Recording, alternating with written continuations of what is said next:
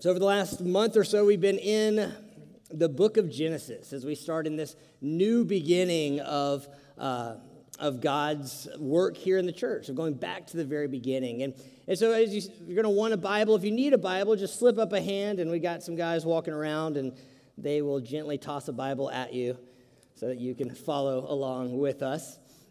And so, we, uh, and like I said, we'll be in Genesis chapter 3 this morning. But we, we felt like it was appropriate to go back to the beginning. This question of who are we? Like, what story do we find ourselves in? And this story that defines us, this origin story. And really asking this question okay, God, what is the life that you created us to live? And then immediately following that question is okay, so what happened? Because obviously we live in this place that doesn't line up with the picture of your created intent of Genesis 1 and 2. And we looked at how God created us in his image, that he is the center of the story. It is about him. And he created mankind to reflect his goodness, his glory, to take his goodness out to the ends of the earth, to hear from his voice, to walk with him in intimacy and strength. He gave them identity, but also he gave them relationship. First and foremost, relationship with himself, but then also relationship with one another. As Genesis 2 says, that Adam and Eve found themselves naked but unashamed. In other words, fully known and fully loved. Nothing hidden. Our hearts still crave that kind of love. But we know more often than we find ourselves in vulnerable, fully unconditional love spaces, we actually find ourselves in hiding with walls up, defensiveness, even sometimes in a posture of, of manipulation or control or fear. But God created us to live with that sense of fully known, fully loved relationship with Him, with one another, but also not just in relationship, not just with a sense of identity, but also with a purpose, a calling. He gave mankind responsibility to co rule, to reign with Him, to have dominion. Since it's like this created order, the kingdom of God there in the Garden of Eden was meant to be further expanded, the potential of God's kingdom taken out to the ends of the earth by man and woman co reigning together with God. Identity, relationship, responsibility. In the sense that we were created to live in a healthy rhythm with God, in tune with God's heart. Seasons and days, weeks, Sabbath, rest, and fruitful labor. But again, we look at our lives and we see, yes, this longing for all of these things to have a sense of who we are, identity, to be in intimate relationship, to have a clear calling and a purpose, responsibility, true authority, to live in healthy rhythms. But if you're like me and, and it's hard to take an honest look at our lives, across all of those things we see, we fall pretty far short, don't we? Genesis 3, where we started last week, gives the great turn in the Bible from what God intended to what mankind decided. Because we see not just was their identity and relationship, responsibility and rhythms, but also God gave mankind, male and female, Adam and Eve, a choice and a voice voice the ability to connect, the ability to have authority to rule, but a choice because God said He set them in this garden, and, and we'll set up the, our garden again this week because we're going to pick up where we left off. In the garden, two named trees, all kinds of trees, good for food and pleasing to the eye, but two trees that were named the tree of life from which they could eat freely. And we said with the tree of life, God was making a statement I love you. I want you to experience life and life to the fullest. But then there's this other tree that gets named. Actually, the only restriction in the entire Bible, the tree of the knowledge of good and evil. And God says, if you eat from this tree, you shall surely die. Why? Because with this tree came a choice. And it wasn't the statement, I love you, that reigned out over all of creation. Instead, it was a question Will you trust me? The Bible also calls the tree of knowledge the tree of wisdom. It wasn't that God's desire was to withhold wisdom from us. The question wasn't about having wisdom, it was about where we were going to go to get wisdom. In other words, who's going to decide for you how to make life work? Who's going to decide for you what is the best way to live, to parent, to find love and, re- and to be in relationship, to have a sense of significance and purpose? In other words, those things God designed in Genesis 1 and 2 identity, relationship, responsibility, rhythm. Who is going to train, teach, guide, empower us to live in a healthy sense of those four things? All God is saying is just keep coming to me. Keep coming to me, and I'll give you everything your heart desires. I will set you free. Or go and eat for yourself. We see Adam and Eve that in that incredible goodness of the garden, up to this point, there's been three voices the voice of God and the voice of man. Sorry, two voices. The voice of God, the voice of man, Adam and Eve being two, so I guess that's where I got three. Anyway, it's early, math's hard. but into the story, Genesis chapter 3, a new voice gets introduced. The serpent shows up, begins to question the character and the nature of God. Did God really say, You're not going to die? And questioning God's word and questioning God's character, the first temptation becomes the echo of the temptations we still face every day. Again, here's the picture God creating man and woman to live in harmony with Him, that we turn to Him, His voice, and we make the choice. We will trust you. We will look to you, your perfect timing, your perfect ways, and we will be sent out from this place of intimacy and vulnerability, fully known, fully loved, empowered with responsibility. And we will take this relationship and this intimacy out and explore your creation. But unfortunately, with this choice of Adam and Eve having eaten from this tree, we know what happens. They turn their back on the Creator who made them, who knows them, who loves them.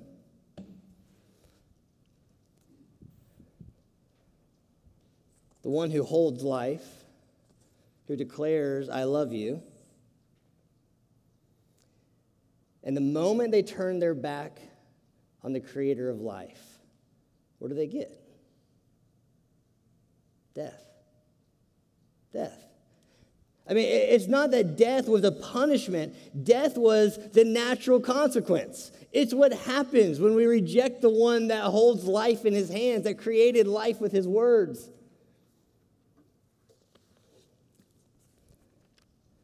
so we'll pick up here in Genesis 3, verse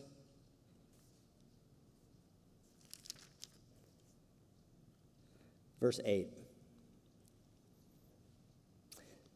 Having eaten from this tree, having listened to the serpent, and then disobeyed God, it says that the eye, their eyes were opened and they realized that they were naked. In other words, they realized they were vulnerable, exposed. They sewed fig leaves together, trying to cover their shame. In verse 8, they heard the sound of the Lord God walking in the garden in the cool of the day. And the man and his wife hid themselves from the presence of the Lord God among the trees of the garden. So, into their brokenness, God shows up. Into their shame. But the Lord God called to the man and said to him, Where are you? And he said, I heard the sound of you in the garden, and I was afraid because I was naked and I hid myself. And God said, Who told you that you were naked? Have you eaten from the tree of which I commanded you not to eat? And the man said, The woman you gave to me to be with me, she gave me the fruit, and I ate. So we see already into this perfect world of intimacy and vulnerability, of, of, of power and potential, is introduced fear and hiding, shame and guilt, blame and accusation. Not only do they turn their backs on God, but they turn against one another. It's her fault. She did this. So God said to the woman, What is this you've done? And the woman said, The, the serpent deceived me, and, and I ate. And so the Lord God said to the serpent, Because you have done this, cursed are you above all livestock and above all the beasts of the field. On your belly you shall go, you, and dust you shall eat all the days of your life. I'll put enmity between you and the woman, and between your offspring and her offspring. He shall bruise your head, and you shall bruise his heel. To the woman he said, I will surely multiply your pain and childbearing. In pain and toil you shall bring forth children. Your desire shall be for your husband, and he shall rule over you. And Adam, he said, because you've listened to the voice of your wife and have eaten of the tree of which I commanded you, you shall not eat of it. Cursed is the ground because of you. In pain you shall eat of it all the days of your life. Thorns and thistles it shall bring forth for you, and you shall eat the plants of the field. And by the sweat of your face you shall eat bread, till you return to the ground. For out of it you were taken. For you are dust, and to dust you shall return. So the man called his wife's name Eve because she was the mother of all living. And the Lord God made for Adam and for his wife garments of skins and clothed them. And the Lord God said, Behold, the man has become like one of us and knowing good and evil. Now, lest he reach out his hand and take also of the tree of life and eat and live forever. Therefore, the Lord God sent him out of the garden of Eden to work the ground from which he was taken. He drove the man and at drove out the man, and at the east of the Garden of Eden, he placed the cherubim and a flaming sword that turned every way to guard the way to the tree of life. Now, I know a familiar story, but there's a whole lot there. And, and so today I just want to simply look at the consequences and yet God's invitation. For the serpent, God says, More cursed are you than any other creature. The rest of the Bible will give us a clearer picture of who this serpent is, that it's not just any random animal that finds itself talking to Adam and Eve in the garden, but instead, Revelation 12 makes it clear that that serpent is Satan the deceiver, that Satan himself is one of the angelic hosts that reigned with God before mankind was created, that rebelled against God, declaring God's throne for himself, similar to what he would tempt man to do, to set themselves up as God in place of God, not needing God. And the serpent, who's also known as Lucifer, Satan, the deceiver, the father of lies, the accuser of the brethren, who now has declared war on God and therefore everything created in the image of God shows up to destroy and to distort, as John 10, to steal and kill and destroy the goodness and the grace of the God who made man and woman. So cursed are you. And God places Satan into a, sub, a, a servant, a, a subservient position You'll be on your belly. You are claiming a throne for yourself. In your pride, you are demanding to be worshiped, but instead, you will find yourself on your face in the dust. And for the woman, notice a couple of things that are important in here. One is this that man and woman are not cursed. Sometimes the, the easiest thought is, you know, we, that mankind rebelled against God, and so God cursed them. God never curses mankind. In fact, nowhere in the Bible does God curse his precious creation. God does not curse his children. In fact, what we see more often is when people try to curse God's people, God rises up against them and forces blessings out of their mouth. God will not curse what he blesses. And remember, one of the first things he blessed man and woman. It's not man and woman that get cursed by God. Instead, it's the serpent and the ground that gets cursed by God. Two is this that the consequences that Adam and Eve faced from their decision to walk away from the God who knows them, made them, and loves them were not punishments, they were natural consequences from their decisions. How? Remember Genesis 1. God sets man and woman in this amazing relationship with Him, and He, and he gives them a mandate. He, he gives them a role to play. He blesses them and tells them, Be fruitful and multiply, and have dominion, subdue, or, or to, to see my, the reign of God extend over the earth. But when they get cut off from the creator of life and they are now, it's now up to them on their own to figure out how to make life work, death enters the scene. And when death enters the scene, the, the consequence for a woman is that she is to bear children, that should be fruitful and multiply, right? But now, with this thing that was supposed to be a blessing with God, where life was all they knew, now the possibility of death enters into this most precious act. In other words, that baby may not live. And it's up to you to make sure that that baby survives. Death is now tainted.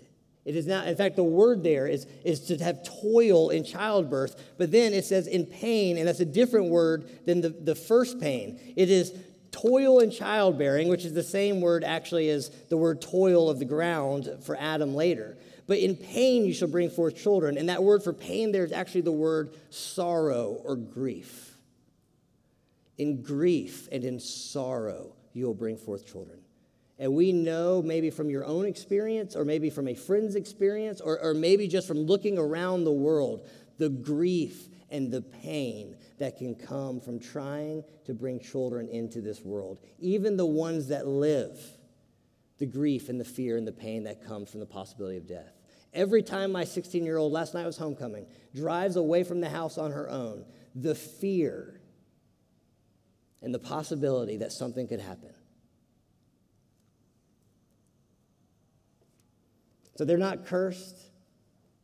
They're not punishments, but they're consequences again for Adam. It's that the ground is cursed. It is now up to you to make life work. And with the possibility of death, in other words, this thing that was supposed to be fun, to tend to the garden, to discover the potential, to, the fruitful labor, now is toil. Why? Because if you can't get those crops to grow, you die. You're now cut off from the God that was going to make sure that you're cared for, provided for, that you could look to and trust, that would guide you in your decisions, eh, that would teach you how to make sure that, that apple trees have a great crop of fruit and that apple trees taste a whole lot better than crab apple trees, and important other life decisions like that. All the time with God, discovering it, learning it, but now it is up to you because you've turned your back on God and you've turned against one another. And if it doesn't rain, if you use the wrong fertilizer, if you put it in the bad soil, you die. Now, most of us I know are not farmers, and most of us are able to go have babies in modern hospitals with all kinds of really smart doctors and monitors. But we all know from our experience the angst and the insecurity of feeling like it's up to me to figure out how to do this life. is sitting across from the kitchen table from your spouse and not knowing the words to say or what to do. Realizing that you made a mistake or you are misunderstood. And it just feels like you're getting farther and farther apart and not closer and closer together. Like I said, the angst of watching a child drive away, but it's not just the angst of watching a child drive away, but, but those seasons and times when it feels like emotionally they're getting farther and farther away and you don't know what to do to show up at work and your boss says, Can I see you in my office for a few minutes? And not knowing, is, this a good thing or did I mess up? Did he find out about that little mistake that I made and try to cover up three months ago? We know the fear, the shame, the guilt, the insecurities, the vulnerability of trying to figure out this life on our own. That's the consequences of the garden. And then you multiply two people trying to navigate life on their own terms, apart from God, over billions of people, over thousands and thousands of years, and what do you get? A world that's pretty jacked up of violence and poverty, of greed, of division and animosity, of insecurity and fear.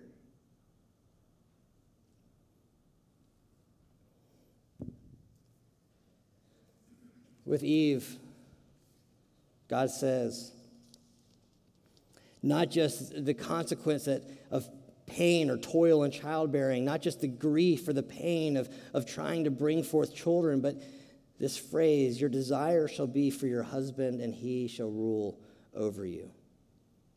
A, a phrase that has actually been misused and abused throughout church history and actually used as an excuse for terrible behavior. But realize this isn't a, a, a instruction on how to live well. This is a rebuke and a consequence of, of deciding not to live well.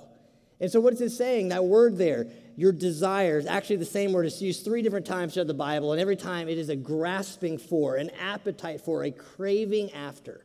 Your craving will be after your husband. This brokenness, this gap,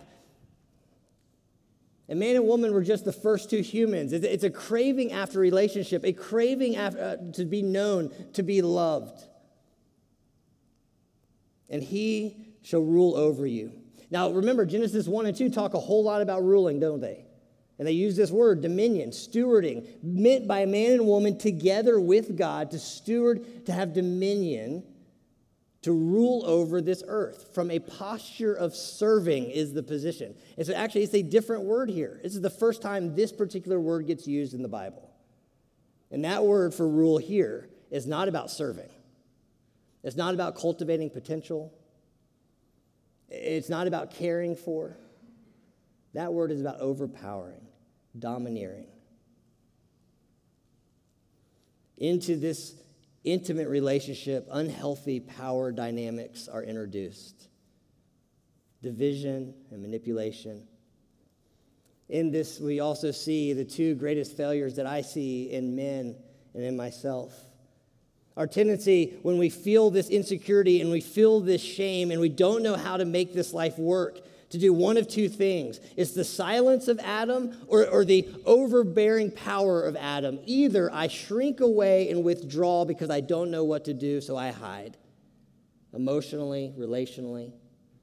Or I don't know what to do, I feel out of control, and so I use my greater strength. I use my louder voice. I use my bigger body to prove that I have what it takes because inside I don't feel like I actually do.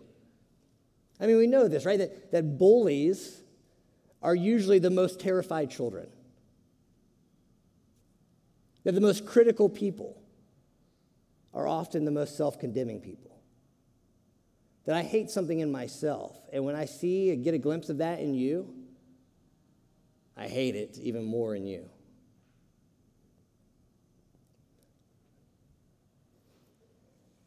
And if we ended there, this would be a really depressing sermon. But there's a reason our church is called Grace. Because the amazing thing about God, Genesis 1 and 2, it is easy to see his grace on every in every verse, isn't it? The amazing thing is that God's grace saturates chapter 3 as well. Where? Well, we talked about one of them last week. Mankind having tried to cover their shame on their own, and we do the same in all a, a, million different ways of trying to cover, trying to make our life look okay on the outside when we're dying on the inside. God ignores those fig leaves of Adam and Eve, and instead, it says that He takes an animal in its skin, sheds the blood of an innocent animal to cover this shame of mankind. The second place that we see grace, yes, in the, the death of an innocent animal to cover the shame of man.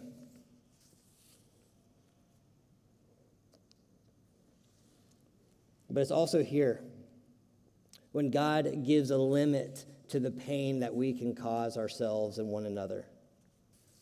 It says that he cuts them off from the tree of life. Now, that seems like a punishment, doesn't it? But can you imagine an eternal existence of this with no possibility that this can end? God puts a limit on our own pain that we can put in the world. Now, He'll provide a solution later but for now, we see he actually cuts them off because he knows the havoc that this can wreak on, the, on all the rest of our lives and the rest of creation if there are no limits. It's actually a really sad phrase there because it says that he, he cast them out of the garden. In other words, they didn't want to go. I mean, can you imagine the realization when all of a sudden they look at themselves and realize how vulnerable they are and look at God and realize how far away they've gotten? I mean, begging. I can't imagine the reaction to God in that moment. But God cast them out of the garden, and it says that He places two cherubim there with flaming swords guarding access to the tree of life. Those cherubim actually become an important symbol later in the Bible. When, when uh, Moses in Exodus 32 is, is putting together the aspects of the tabernacle, the cherubim show up in two places. One, the cherubim are on the mercy seat where the sacrifices are going to be offered for the sin of mankind. The other place that the cherubim are uh, is woven into the fabric of the curtain that divides the holy place from the most holy place, behind which the presence of God dwelled. To go into the presence of God was to invite certain immediate death because we could not be with God in our current state and not die. Now that becomes real interesting later.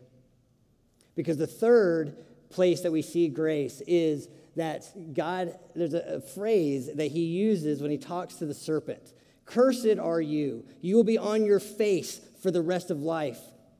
And there will be in between, between you, between the woman and her offspring, and between you. But one day, look at what it says. One day, there will be a man born of a woman, and you will strike his heel. In other words, you will give him a wound that looks like a death wound, but he, and the word there is actually, will crush your head.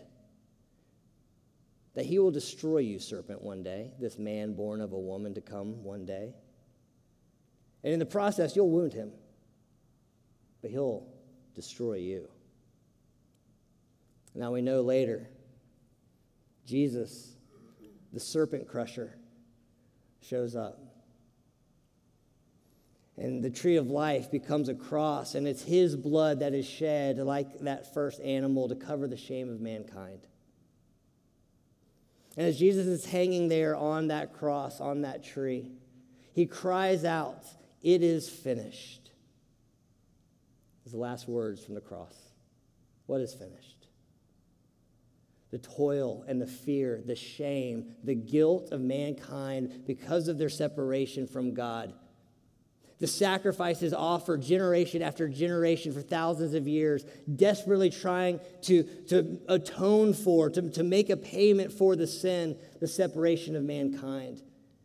All of our attempts to reconnect to the God that made us, that God Himself had to show up in the person of Christ. It had to be His blood, the perfect blood of that sacrificed lamb that would be shed one and for all. And as He cried out, It is finished it says that the curtain in the temple, the cherubim that separated the most holy place, that curtain was torn in two from top to bottom, from heaven to earth. In other words, that with the death of Christ, with the blood that was shed, the covering of the sin and the shame of mankind, that crushed the head of the serpent, we can now be reconnected to the God who made us. The interesting thing is, he never turned. He never changed. It was our sin, our failure that kept us away, turned, against, turned away from him and turned against one another. And in the turning to God, as John 1 said, that he showed up, and the ones he came to, they didn't recognize him the Word that became flesh and dwelt among us, full of grace and truth. But the ones who did, the ones who received him, that he gave the right to become children of God. As Romans says, for those who confess with their mouth and believe in their hearts that Jesus Christ is Lord, they will be saved. Restored back into the relationship with the God that made us. And it's in this space that we find identity, who you were made to be.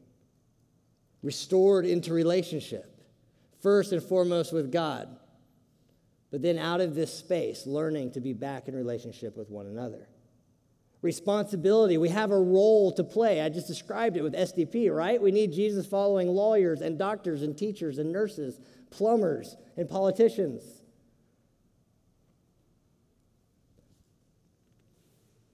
Living in healthy rhythm with the God who made us. When we talk about the good news of the gospel, it is not just simply that you're forgiven of your sins for heaven one day. It is about the restoration of everything God intended for us from the beginning. The announcement of the kingdom of God. And that is good news. It is eternal life, not just one day. It is an eternal way of living from this point forward. And yes, we still live in a world that is defined by the brokenness of sin. And yes, we are still wrestling through the effects of our own shame and guilt and fear and hiding. And yes, we are tempted to blame when our own shame is too much for us to bear. And yes, that we tend to turn away and chase after shiny objects. But this restoration of relationship with the God who made us, a choice and a voice. Because the question, the, the statement stood throughout all of eternity I love you. And the question still stands Will you trust me? Will you trust me?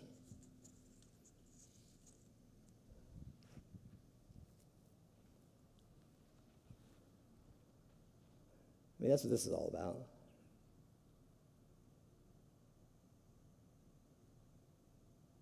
We all have a choice.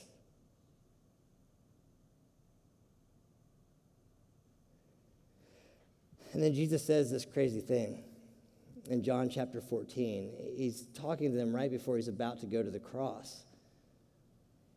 And he says, It's better for you that I go away, because if I go away, I'll ask the Father, and the Father will give you the Spirit, the counselor.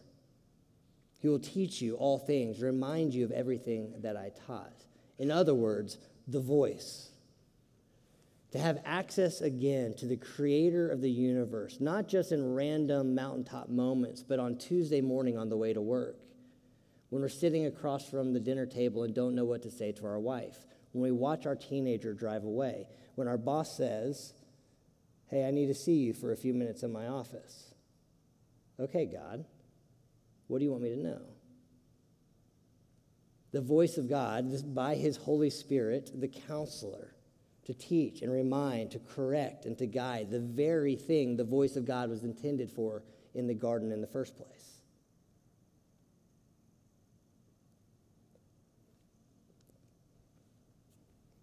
Now, real quickly, how do we recognize the voice of God in all of the noise and the chaos and the shiny objects of this world? Well, there's a couple of things. One, that God gives us His Spirit and God gives us His Scripture. And God will never contradict Himself.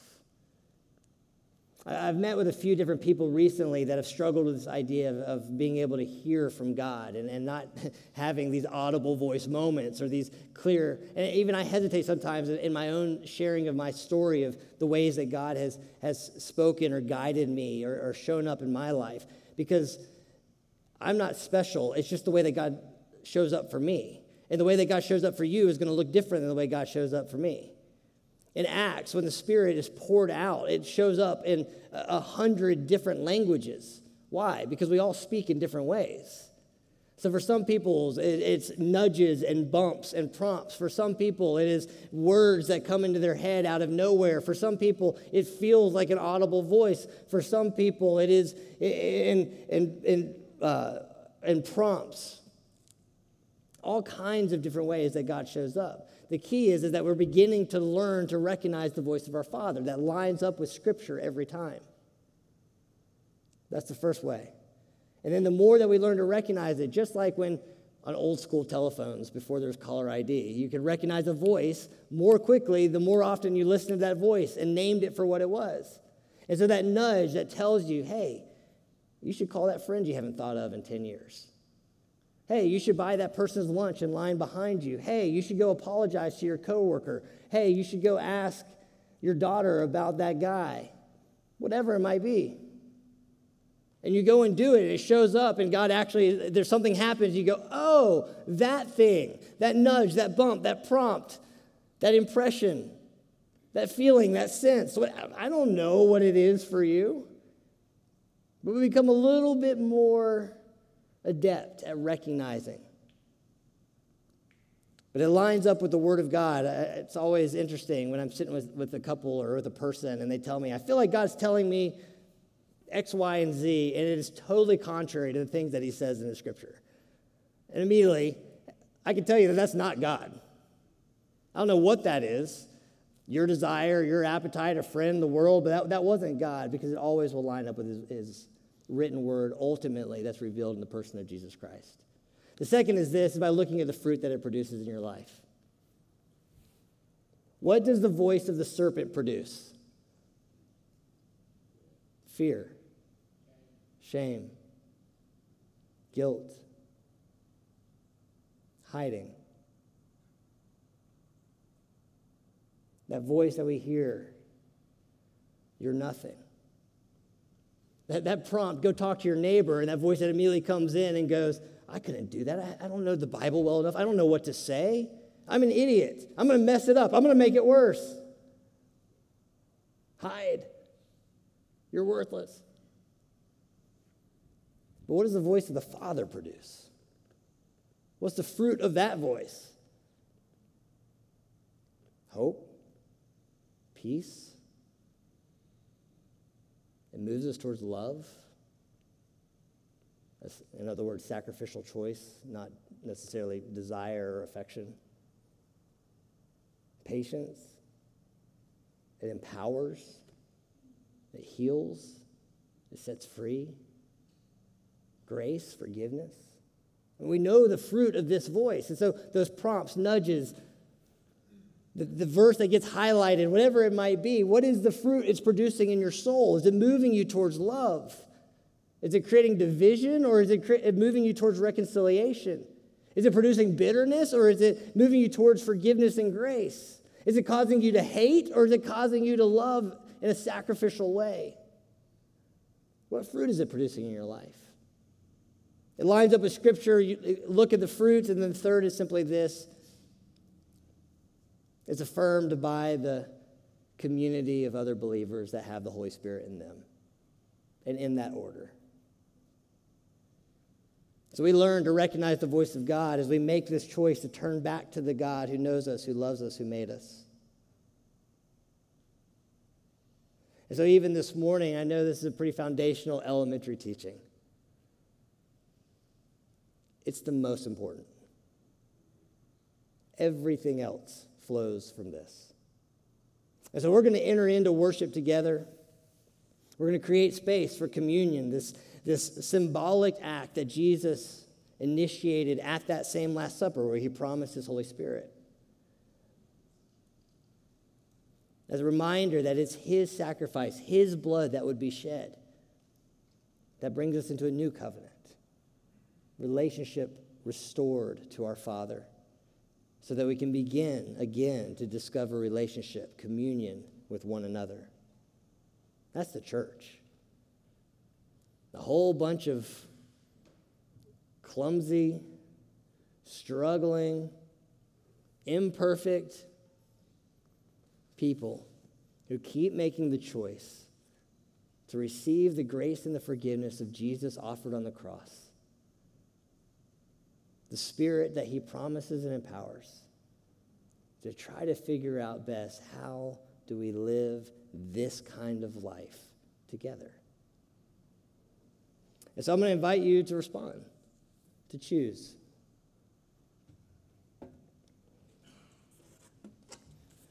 We have up here at the altar, or call it an altar, our kneeling benches and just to come and kneel. One thing that was pretty cool that I didn't even realize until we were almost done with the restoration of this building. We kept asking, like, should we have a cross? Like, should we get a cross somewhere? We always had the big old cross that's now in the prayer garden outside at the mill. We have the, the hand carved cross from a friend's giant oak tree in the back of the room. But it was like, do we need a giant cross? And then we're standing in the back of the room, and a friend goes, uh, You got one. Two, actually. And so I'm going to invite you to come to the cross. And I don't know what God is prompting or leading you to release or to give to Him, the places that you need to receive His forgiveness and grace, the place that we recognize our own shame and our own guilt, our own failures, our own demand, demanding turning away from God, the places we've set ourselves or tried to set ourselves on the throne of our lives. As I'm going to ask first in worship, just to come and this question of will you trust me? God's prompting you to surrender to Him as the Lord, as Savior, and King. Maybe for the first time, maybe for the thousandth time. And I invite you to kneel at the foot of the cross and receive the grace and the forgiveness that comes in Christ. And then from that place, of healing and freedom. I invite you to take communion that you'll see on the sides of the room there, to receive the elements that symbolize this reconnection, the restoration of relationship with God our Father. What is God inviting you into this morning? I love you, he says. Will you trust me? Let's pray. So, Father, we thank you. God, we thank you that even in this chapter that is the greatest failure in the Bible, your grace comes through. That you meet them with what they need in the moment, and then you also promise what you are going to do for the future. And in the same way, in whatever chapter of life we find ourselves in right now, that you're extending the grace to meet us with what we need right now in this moment. But also the promise of the future. That one day, once and for all, Jesus Christ, you will be declared Lord and King. The serpent will be defeated. Death will be no more.